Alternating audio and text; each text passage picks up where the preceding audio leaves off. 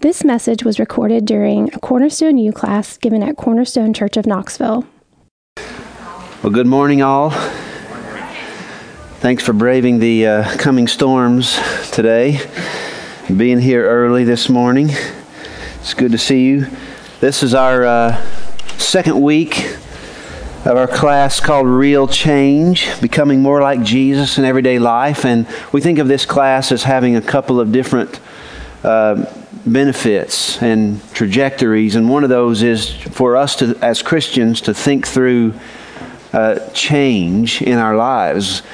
Um, we all need to change and be transformed into the image of Christ. And so we just want to, for ourselves and our personal uh, Christian lives, to think through um, battling through change and working toward change in the, in the grace of Christ. And then, of course, the other thing we want to accomplish, we hope to accomplish a little bit, is helping us think through how to help others change. So, as Christians, we are all, in a sense, Christian counselors, aren't we? Uh, we are all, as, as uh, members of the body of Christ, participating together in helping others grow into Christ. We all have gifts that the Lord has given us, and we all are called and responsible to engage with others and helping them change. And so we hope that this class will, will work in both of those directions, helping us grow in Christ and helping us think through how we might help others. I'm certain we all know others who are experiencing struggles, difficulties, uh, temptations, failures, and the Lord can use us to uh, help them grow as well. So let me pray for us, and then we will start. Let me just say this is, like I said, this is the second class in this class, or the second week of this class, and uh, we're going to do four weeks in all. Next week, we will not meet for this class because of Easter Sunday. We're going to take a week off, and then we'll come back for the following two weeks. So uh, put that on your calendars and be ready for that. All right, well, let's pray. Father, thank you for your grace this morning to us again. Thank you for making us alive and, and giving us the opportunity to know you this morning. We know that that is why you have given us life and breath today, so that we might seek you and find you. And Lord, I pray that you would allow this time we have together to be a time where we understand your word more deeply. And not only understand your word, Lord, but where we apply your word to our lives, to our hearts, to our minds, to everything that we do as Christians. Lord, we need your strength. We, we feel that we are dependent on your grace this morning, and we thank you that you have revealed yourself to us. And uh, we want to change. We want to grow, and we pray that you would change us and that you would help us to know better how to strengthen others to grow into the image of Christ as well. We ask these things in Christ's name. Amen. Well, last week, Jeff uh, shared uh, with us about how God is changing us. God desires to change us, and He's changing us through our relationship with Jesus Christ, like 2 Corinthians 3.18 makes clear. We all, with unveiled, with unveiled face, beholding the glory of the Lord, are being changed from one degree of glory to another. So the Christian life is about change. It's about uh, not being who we used to be as God calls us to be born again and He unites us to His Son and He enables us to gaze uh, upon His glory in the face of Jesus Christ. And it's through gazing on the glory of Christ we are changed. We become what we behold right? You know, uh, as we always say, you are what you eat, or you are what whatever you know those sayings go. Well, in Scripture, uh, you are what you worship. You are, you become what you behold. And so the more we, um, the more we behold the glory of God in the face of Jesus Christ, the more we become like Jesus Christ. That's a strong biblical principle. And the opposite is true. The Psalms, uh, for example, make clear that if we worship things that are not God, if we worship idols, then we become like those things that we worship.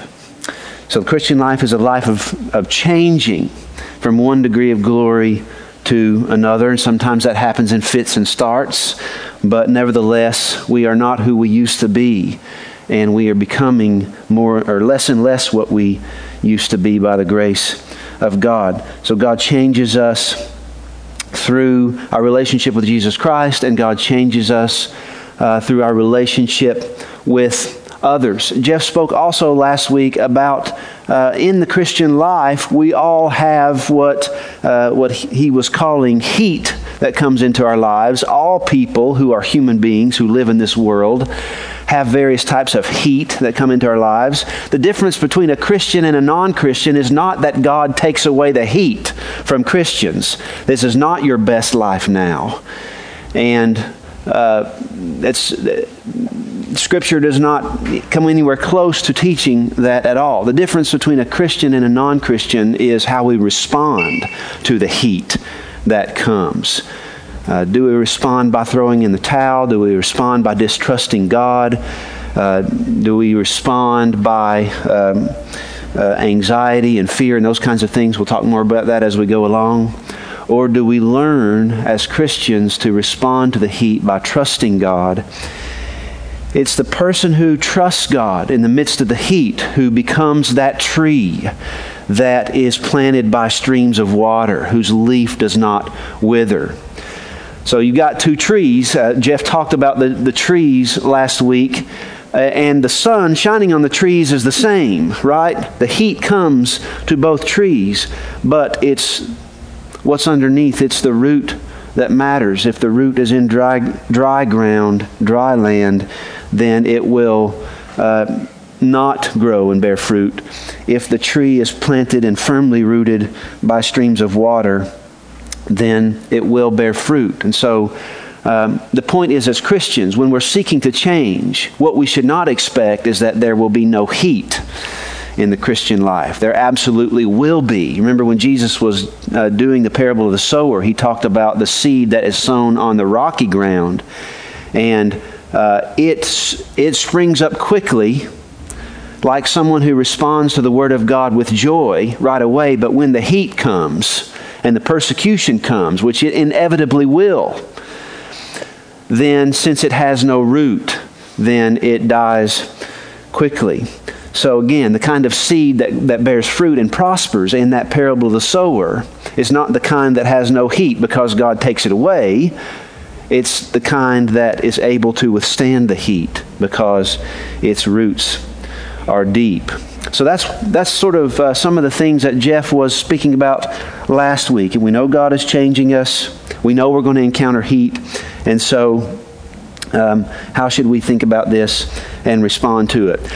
Let me uh, just say a couple of theological things here as we think about uh, change in the Christian life.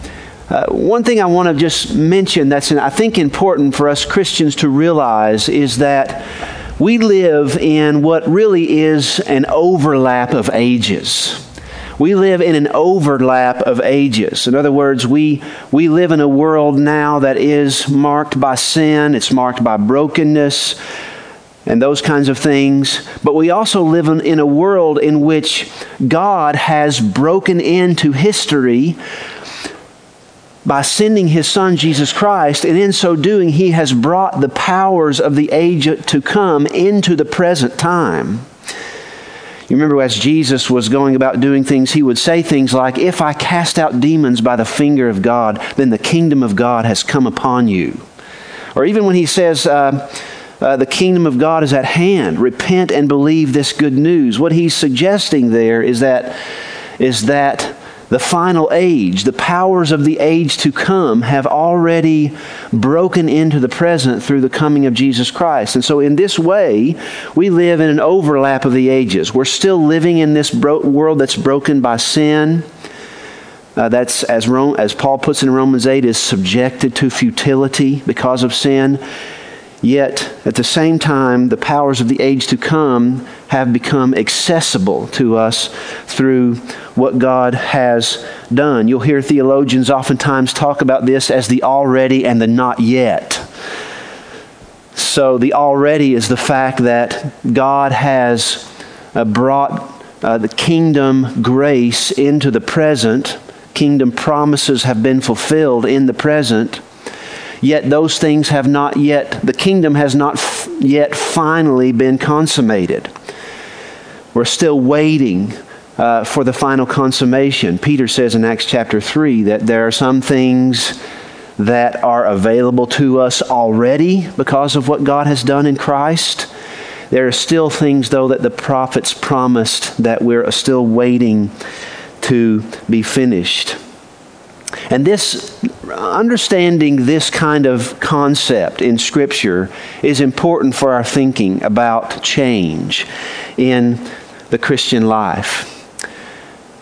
What I would suggest is that it's important to remember both of these re- realities as we're thinking about the Christian life. For example, it's important for us, to, for us to remember that the powers of the kingdom and the age to come have already uh, brought conquering and victory so Jesus has come. He has lived his uh, perfect life before his Father. He has laid down his life for sins on the cross. He has risen from the dead already. Not only has he risen from the dead, but he has ascended to the right hand of the Father and taken up his throne as the Davidic king forever. And he has poured out his Spirit on the church. All that stuff has already happened. And that has huge implications for our thinking about change. Because we can look back to the past as Christians, when we have trusted Christ, we can look back to the past and realize that God has already in Christ conquered our sin. He has already conquered death.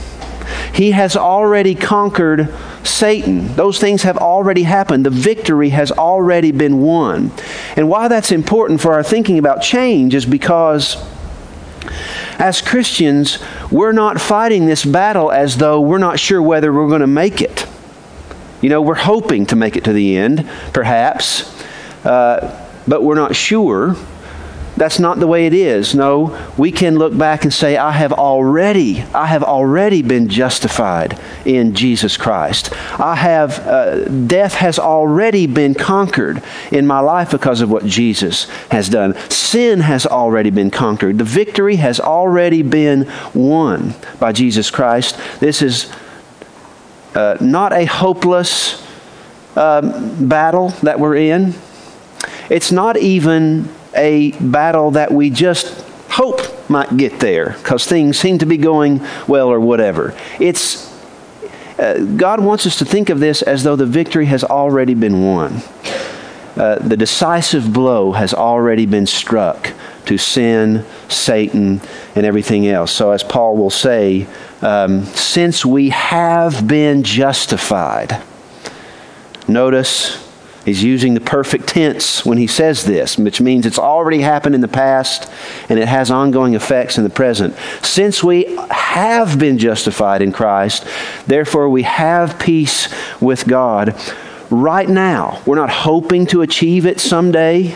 We're not waiting for the final consummation to have peace. No, Paul can say, even though we still live in this time when there's a not yet, we still can know that we've already been justified in Christ. That gives us a lot of confidence for the battle, gives us a lot of hope for the battle. Again, what we can say is since Jesus has already poured out the Spirit on his people in the church, we can say that.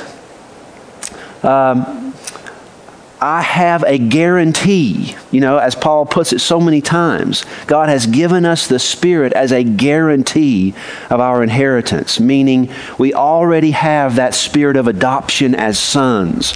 We already have this guarantee of our inheritance. So, yes, while we're still looking in faith to more that's coming in the future, God has already given us His spirit of adoption, His spirit of the inheritance, the guarantee of our inheritance. And if He has given His spirit to our mortal bodies, then we can know for certain that He will raise our mortal bodies from the dead. And so I say, I say all this to say, since this overlap of the ages is happening, since the already has already happened, then we're not engaging in this struggle to change without confidence and hope. We're engaging in a str- struggle to change uh, with, some, with a victory that has already been won by Jesus Christ. A number of years ago, I was, uh, count, I was counseling a man in the church where I was pastoring. And I, I he was struggling with uh, lack of assurance.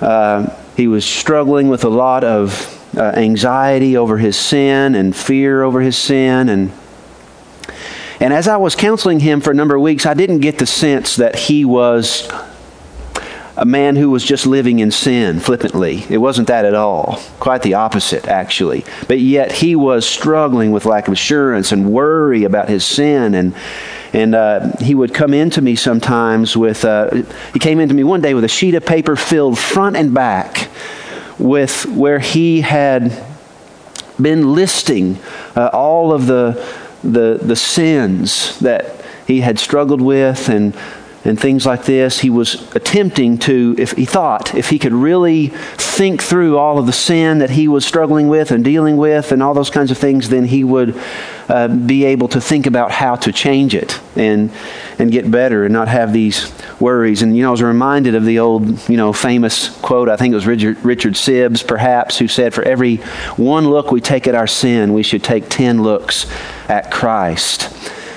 Uh, because the reality is, uh, yes, it is possible to be to be harmfully flippant with sin and not to think about it uh, enough. But I got the sense with this particular man that that was not his struggle. His struggle was a lack of looking at the finished work of Jesus Christ on his behalf and placing his confidence in that and placing his gaze on that, right?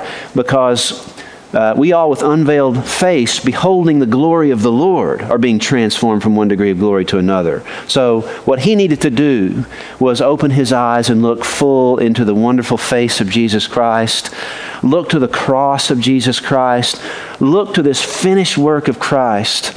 Um, in his life, his death, his resurrection, his ascension, his, his authority and kingship right now, his right now, seated at the right hand of the Father, making intercession for our sins. So, who can bring any charge against us when we are in Christ? He may fill a sheet of paper front and back with his sins, but who can bring any charge against us when God has given his only Son to be the perfect sacrifice for our sins, to bear all of our sins away? And is now at the right hand of the Father pleading our, our cause. You know, it would actually be unjust for God to bring our sins against us when we have trusted Christ. It would be unjust for him to do so, and it would be a dishonor to the worth of the sacrifice of Jesus Christ if he counted our sins against us, wouldn't it? And this is a problem with trying to engage with change by doing it that way, by not, by not understanding the already well enough. It is actually a dishonor to the the sacrifice of the Son of God. This is what I think of every time I read 1 John 1, uh, verses 8 and 9. This is a familiar passage. Um, but this is really what, what John is saying here. If we say we have no sin, we deceive ourselves and the truth is not in us. If we confess our sins, he is faithful and just to forgive us our sins and to cleanse us from all unrighteousness. So notice what John is saying there. If he does not forgive us, and cleanse us from all unrighteousness, then he is unfaithful and unjust because it's, it is the infinite worth of the Son of God who has paid for those sins. So, it is a, a really a lack of faith and trust in the worth of the sacrifice of the Son of God when we engage with sins like this particular man was. And so uh, I was able to help him through that. And I think um, this gospel was uh, ended up being life giving to him. But what I'm saying here is that we, we need to remember both of these poles, okay? The already and the not yet. It's already true that Jesus has won the victory over sin and Satan and death. It's already happened, so we can uh, look to the future in hope. However, we can make another mistake in perhaps thinking uh, that there's not a not yet. Right? We still live in the overlap of the ages. We still live in the time when it's not all finished. We do not have uh, our resurrected bodies, our, our perfected uh, lives, as long as we still live in this overlap of the ages, yes, we can look back at what Christ has already accomplished and know that nothing can change that. Uh, nothing can separate us from the love of God in Christ Jesus. But we're also still living in this overlap so that we are not perfected yet. We still are battling against uh, sin and the flesh and the devil.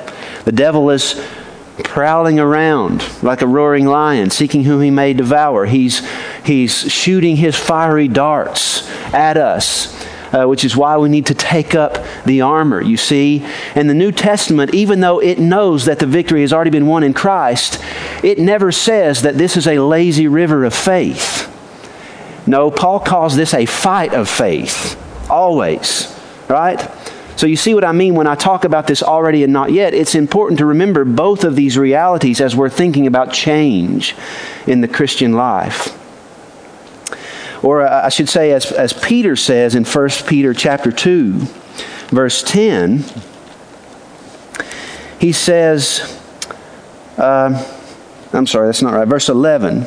Uh, 1 Peter 2, verse 11, Beloved, I urge you as sojourners and exiles to abstain from the passions of the flesh which wage war against your soul.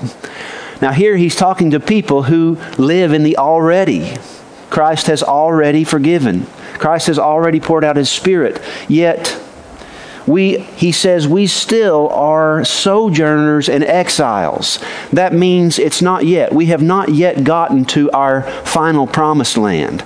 We are sojourners and exiles as long as we live in this overlap of the ages. And on top of that, not only are sojourners, sojourners and exiles, but uh, the passions of the flesh still wage war against the soul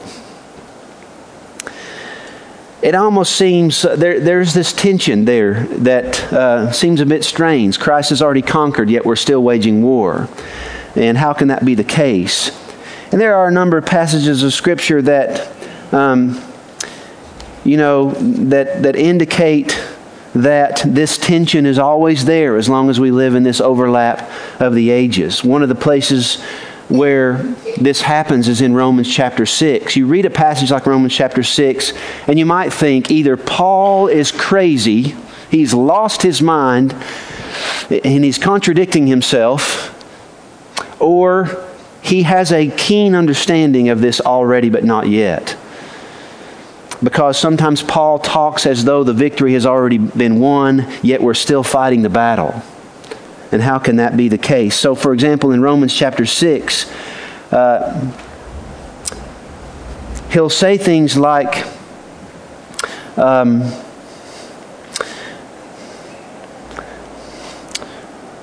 that in Romans chapter 6, verse 6, he'll say something like, We know that our old self, our old sinful flesh, was crucified with Christ in order that the body of sin might be brought to nothing, so that we might no longer be enslaved to sin. So our sinful flesh has already been crucified with Jesus Christ, it is dead and buried.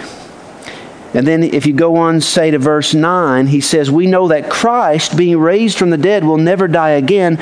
Death no longer has dominion over him. For the death he died, he died to sin once for all, but the life he lives, he lives to God. Then he says in verse 11, So you also must consider yourselves dead to sin and alive to God in Christ Jesus. That's the already. Your old sinful flesh has been crucified with Christ and you have been raised with Christ to live anew. That has already happened. But notice what he says in verse 12, right after saying what he just said in verse 11. He says, Let not sin therefore reign in your mortal body to make you obey its passions. Do not present your members to sin as instruments for unrighteousness, and so forth. So you see, is Paul crazy? The sinful flesh has been crucified, it's dead and gone. We've been raised with Christ to this new life. So sin no longer has dominion over us. That's what he goes on there to say in verse uh, 14. For sin will have no dominion over you, since you are not under law but under grace.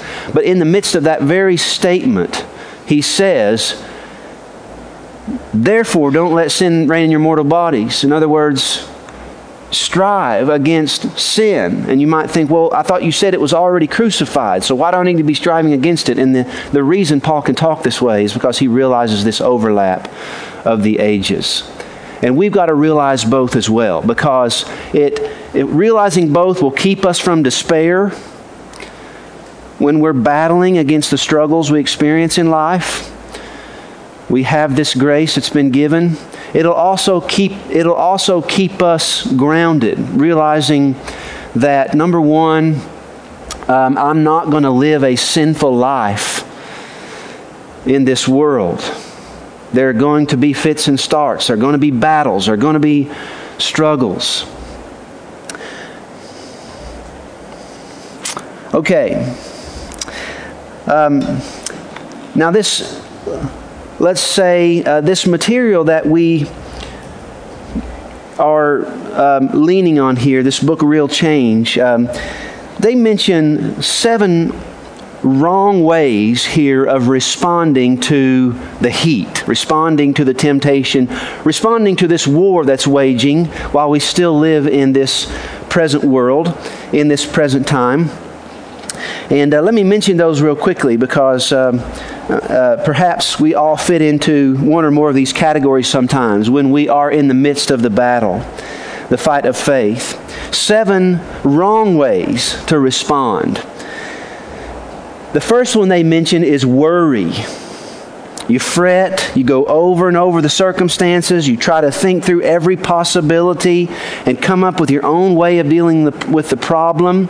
This may have been one way that my friend uh, at the previous uh, church I was at uh, was dealing with his battle with sin sometimes. Worry and worry, con- being consumed with the problem so you can't shut your mind off of it. That's one way. Uh, I think our, our culture is probably more prone to this second way, which is escapism. We try to anesthetize ourselves so we don't have to feel the heat or we don't have to acknowledge um, how we have responded poorly or wrongly to the battle that we are fighting.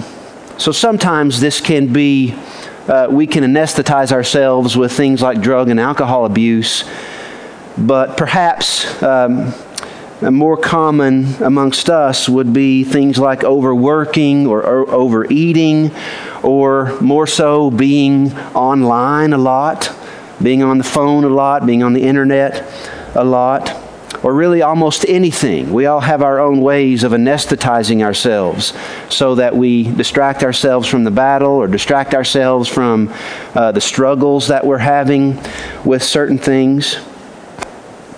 A third way they mention is denial. Uh, you try to ignore the problem, pretend you're okay, uh, and hope that if others believe you are fine, that that will somehow make it true. Uh, so, yes, sometimes as we're struggling and perhaps failing to, um, to change in a particular area, we suppress it in a way that we hope others don't notice and uh, just try to hope it will go away rather than deal, dealing with it head on. A fourth way they mention is anger and blame. Get angry at others, you blame other people uh, or other circumstances or even God. Blame God sometimes when we get in the midst of these uh, battles that we feel like we're not winning.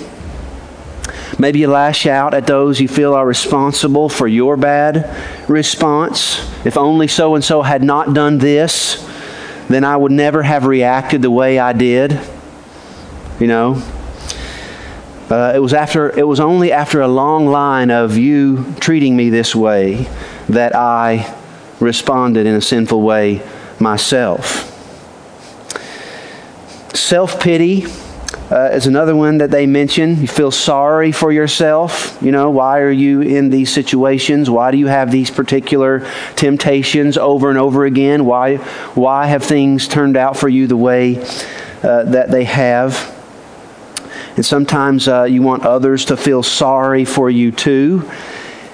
And uh, maybe that's not necessarily a bad thing. You do need others to, to help and come alongside you, but sometimes we can um, uh, take the self pity in directions that uh, are not healthy.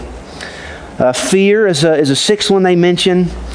Um, we shrink back in fear. We spin out worst case scenarios about the future. We believe our lives are ruined.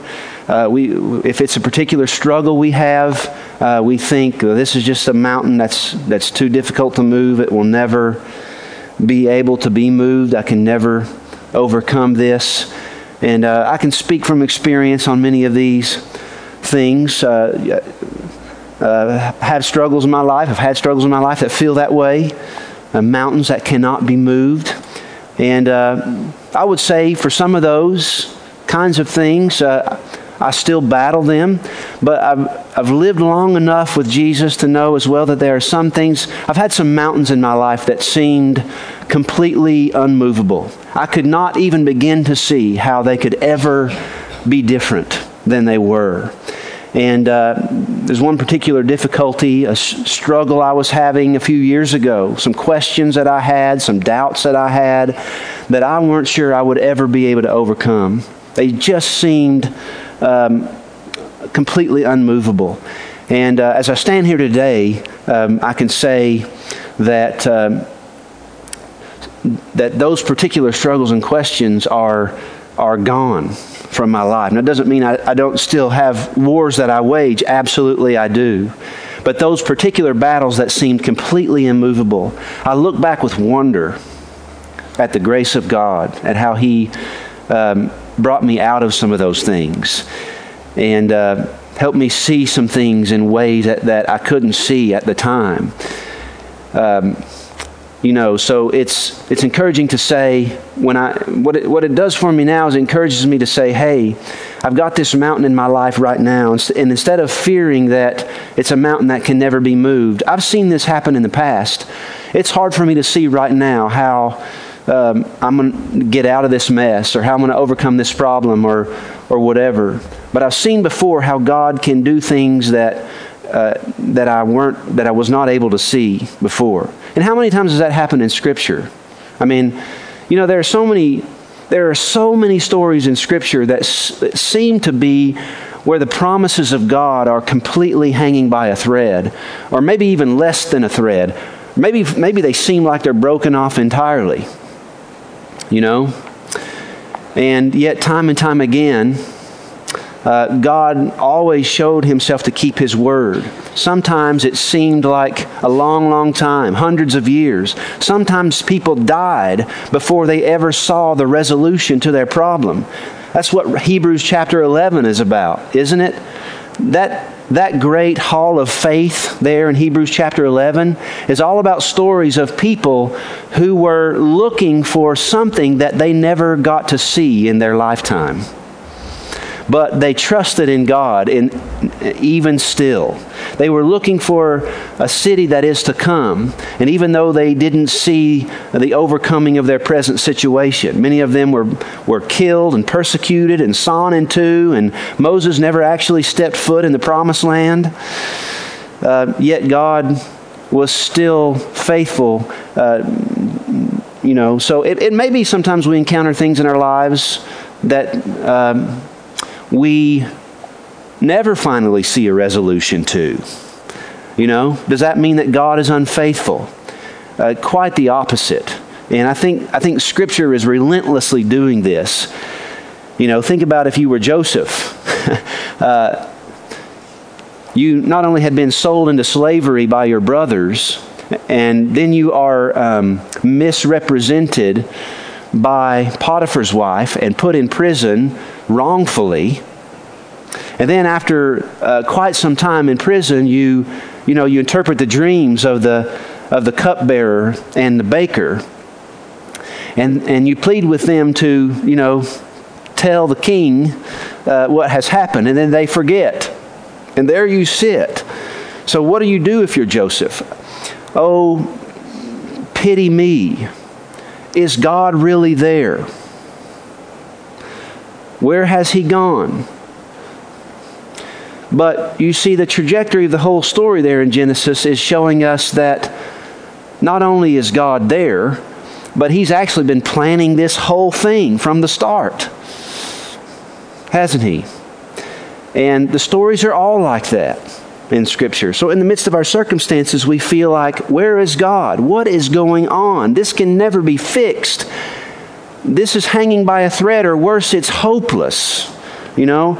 And God, after hundreds and hundreds of years, sometimes, uh, it seems, He always shows Himself faithful to uphold us and to keep us. And then the last one they mention is despair here. All of the above things can lead us to despair. We don't think we can ever change. We don't believe God is with us or can help us. Life becomes dark and hopeless. So, those are seven wrong ways that we respond to the heat. Now, the next thing we want to point out here is to say when we are struggling with these things, um, one of the first things that we want to always do is to look at what's, what's going on in the heart. Because sin uh, always, sin always begins in the heart and not from the external, external circumstances. As we've been saying, the external circumstances might be difficult. But the external circumstances never cause our sin. They don't cause our, um, our failures in the fight. Those sins and those failures always arise out of the heart uh, first. So um, I, have a, I have a number of scriptures we can mention here, and just for the sake of time, I'm, I'm not going to mention all of these, but um, maybe just a couple here. Mark chapter 7. Mark chapter 7, verses 20 through 23. And here is where uh, Jesus has already said, um, well, let me just read verse 15 of Mark chapter 7. Jesus has already said this there is nothing outside a person that by going into him can defile him. But the things that come out of a person are what defile him. So, in other words, that's just a way of saying there's nothing external that can come to us that defile our hearts or that cause our sin. It's only what comes out of us that defiles us. So, down in verse 20, Jesus said, What comes out of a person is what defiles him. For from within, out of the heart of man, come evil thoughts, sexual immorality, theft, murder, adultery, coveting, wickedness, deceit, sensuality, envy, slander, pride, foolishness. All these evil things come from within, and they defile a person. So, when we are dealing with struggles that we have to sin or temptation to sin, and oftentimes our reaction is to blame others, to blame our circumstances, those kinds of things. One of the first steps to change, when we're talking about change in this battle that we're fighting, is recognizing the ways that this is actually something coming from my heart when I fail here. It's not to say the circumstances aren't difficult, we're not belittling those. The circumstances may very well be difficult. But when we respond to those in sin, it's not because of the circumstances, it's because of something going on in our hearts. I'll just give you a personal example. Uh, when I get upset with my kids, which I do sometimes, far more than I care to admit, uh, I don't think it would be wrong to say I get angry at my kids sometimes. Uh, sometimes, you know, you'll hear people say that, uh, some, well, we like to use the word frustrated. I'm frustrated with my kids, you know. And uh, I think it was one of the Tripps who said this one time that we ought to remove that word frustrated from our category and call it what it really is it's anger, you know. Uh, frustration is a softer way to put it. Um, but I stop sometimes and realize what's causing me to be angry with my kids right now. And it may very well be true that my kids are living out of their own sinful hearts. They are uh, um, being unloving toward each other. They are um, doing the same thing for the thousandth time that I've asked them not to do, you know. Haven't I told you a thousand times already uh, that this is not uh, good for you and when I'm really honest in those moments, when I uh, am tempted to be angry or when I do get angry at them for those things, um, it's probably not false for me to say a hundred times out of a hundred there's something selfish going on in my heart that's causing this. Again, it's not to say their behavior is not truly wrong, but my response to their behavior, uh, if it is sinfully angry, is something that's flowing out of my own selfishness. I'm tired. I don't want to be dealing with this right now. You know, uh, I came home from a long day, and the last thing I want to do is uh, be dealing with a, a, fight between my kids, or, you know, didn't I ask you to um, clean your room or whatever? And, and so instead of sometimes responding uh, in a way that trusts God, uh, Proverbs 15:1. You know, the anger only stirs up more problems. The soft answer uh, puts away wrath. Then, uh, if I respond in a way that is not good, then a hundred times out of a hundred, it's because of some selfish desire in me of not wanting to deal with this or something like that. And I use that the, as an example from me but for you, it may be um, any other kind of thing. When, when sin happens, when we don't uh, fight the battle, and when we're losing the battle, or failing in the battle, or whatever, the first question we should often be asking is what's going on in my heart? What kind of longings do I have in my heart that are causing this. It's always some longing for something else, something, something besides God, something for self that causes me to sin in whatever way that I sin. It is a longing of the heart that does this first. All sin that has ever happened has been this way. You know, what was it for Adam and Eve in the garden that caused this? They were they got to the place where they were distrusting the goodness of God, and their hearts began to long for other things. Uh, they were longing not only for fleeting pleasures, like the fruit that they were tasting, even though God had commanded them not to do it, but they were longing also to uh, make their own decisions in life.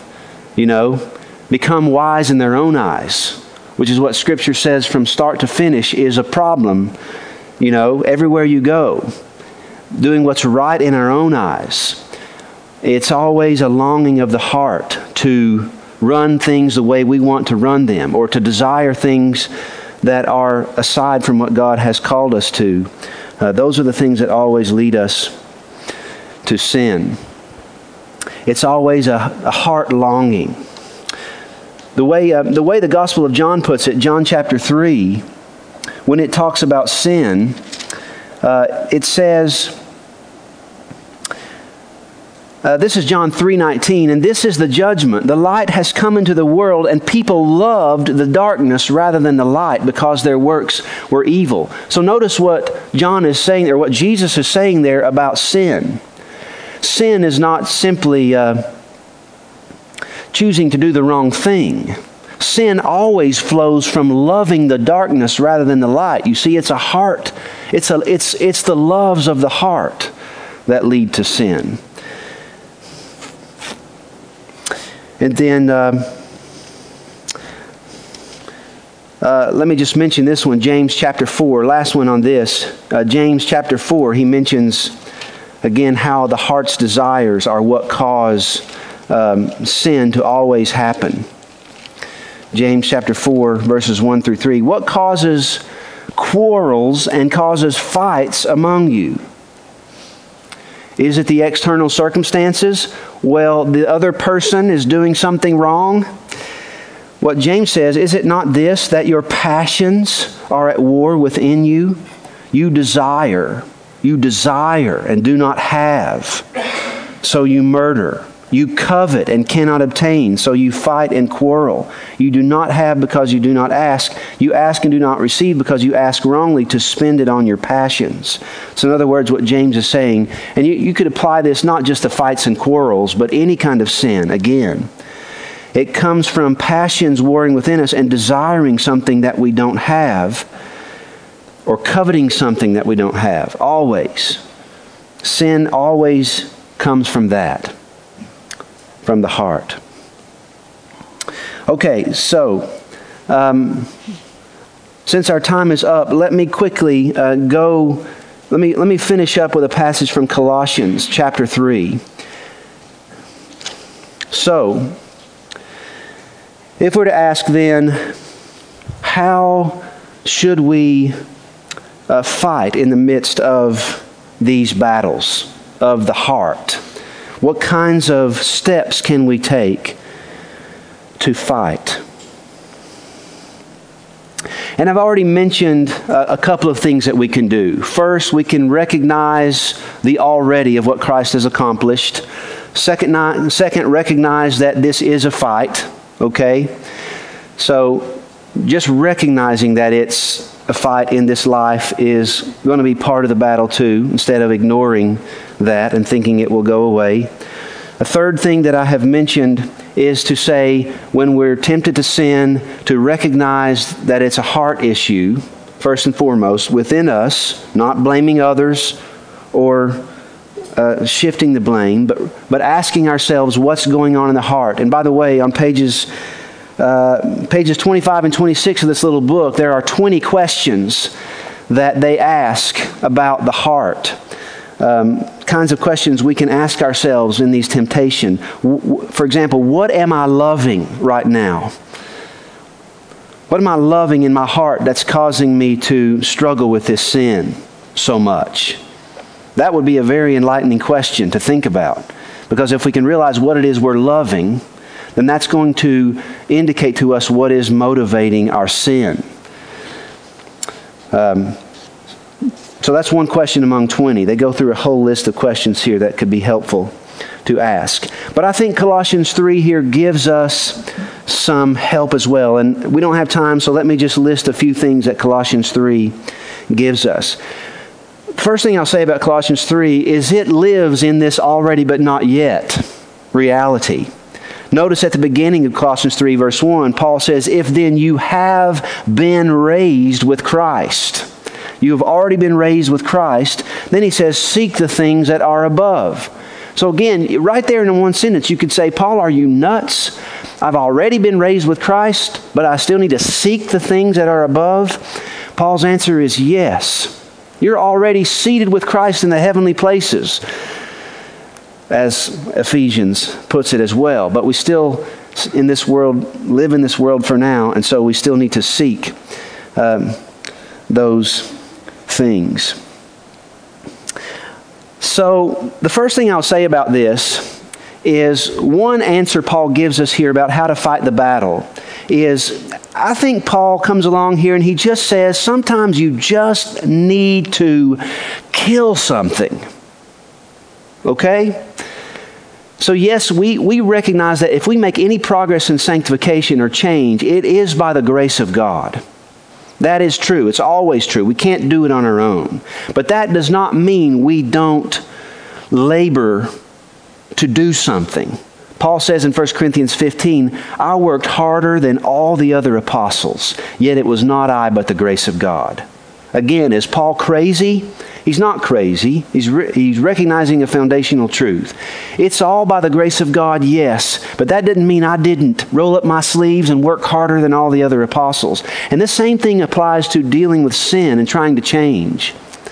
We can't always just be, Lord, why have you not taken care of this? Why have you not taken care of this? What we need to do is get on our knees and say, Lord, I'm, I'm struggling with this. I'm failing at this. It looks like a mountain. I can't move it. I need your help. I need your grace. I need your spirit. I need all these things from you. And then we need to get up off our knees and we need to slash and burn sometimes. What is it that is cause that is keeping us from the change that we need? Well, sometimes we just need to kill it. Like when Jesus said, if your right hand causes you to sin, cut it off. Now, did he mean that literally? Or if your right eye causes you to sin, uh, gouge it out. Well, he probably didn't mean it literally because if your right eye causes you to sin and you gouge it out, you still have your left one, right? And so I, I, think what Jesus is doing there is, is trying to show us the seriousness of this. Sometimes you just have to, you have to cut something off. I remember a story a, a number of years ago I read by Billy Graham. He would go somewhere to preach a, uh, a gospel crusade.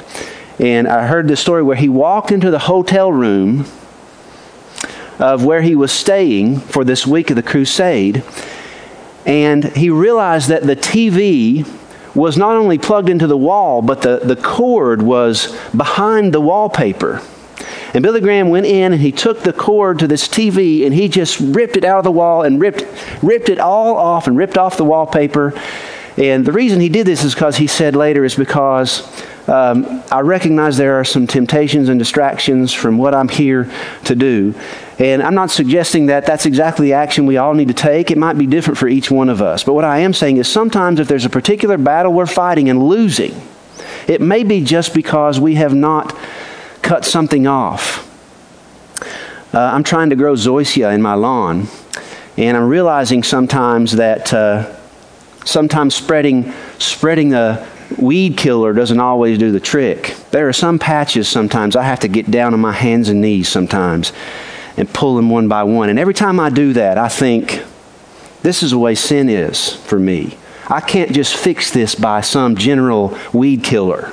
I got to get down on my hands and knees with this sin, and I got to I got to pull it out. I got to unplug it. I got to rip it out. I got to cut off the hand. I got to gouge out the eye. I got to slash and burn in order to make this happen. And Paul says that here, doesn't he? Verse 5 Put to death, therefore, what is earthly in you. So Paul says, don't take any prisoners.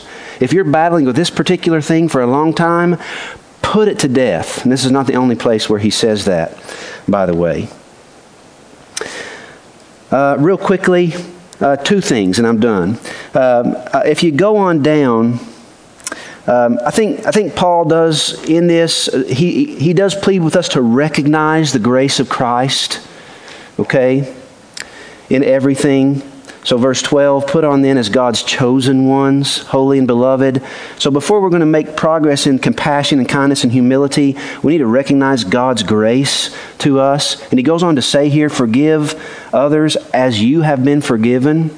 So, if you're struggling to forgive someone, if that's your particular issue, look to the gospel of Jesus Christ. He has forgiven you. He has forgiven you. Look to his grace and then say, How has he treated me? And then I need to extend that same kind of uh, grace to others. A third thing Paul mentions here is, is the word of Christ, right? If you look down at verse 15, let the peace of Christ rule in your hearts, to which indeed you were called in one body, and be thankful. Let the word of Christ dwell in you richly. Okay? So battle sin by killing it, battle sin by recognizing the grace of Christ that He's already given to you, battle sin by letting the word of Christ dwell in you richly. How did Jesus battle sin?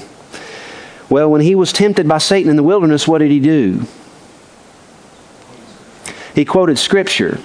And when Jesus was hanging on the cross, the most despairing thing in his life, what did he do? He quoted the Psalms most often, and you get the sense that the Psalms and the Scriptures were coursing through his veins. So that even in those most desperate moments, the things that were coming out of his lips were he was desperate in that wilderness, I think. He was hungry. Those were real temptations. And it was what had been coursing through his veins that came out of his mouth. It was the Word of God. Man cannot live by bread alone, but every word that comes from the mouth of the Father. And then finally, I'll just say this from this passage. You get the sense here, I think, that Paul suggests that one of our greatest ways to battle sin is doing it among the body of Christ with others. You can't do this alone. Hebrews chapter 3 says, Sin will drag you away if you don't have others there to encourage you every day. As long as it is called today, you need somebody else, and you need the body of Christ, and you need others. Notice what he says there. Let the word of Christ dwell in you richly, teaching and admonishing one another in all wisdom, singing psalms and hymns and spiritual songs with thankfulness in your hearts to God. So, in other words, we need to be engaging with one another as Christians and seeking the help of others in the midst of our battle, the midst of our struggle. We need help. Okay, much more to be said about that stuff, but we got two more weeks. And um, as usual, I have pressed us to the very end. So uh, I don't want to keep you from getting to the service. Um, let me pray for us, and then uh, if you'd like to talk about any of this further, I'm happy to speak with you. Or if you have questions, bring them next time. Don't forget, uh, next week, for those of you who came in late, next week we will not have this class because of Easter. So we'll skip next week and then we'll do the, the following two weeks, the last week of April and the first week of May. Okay? All right. Thanks so much for your patience.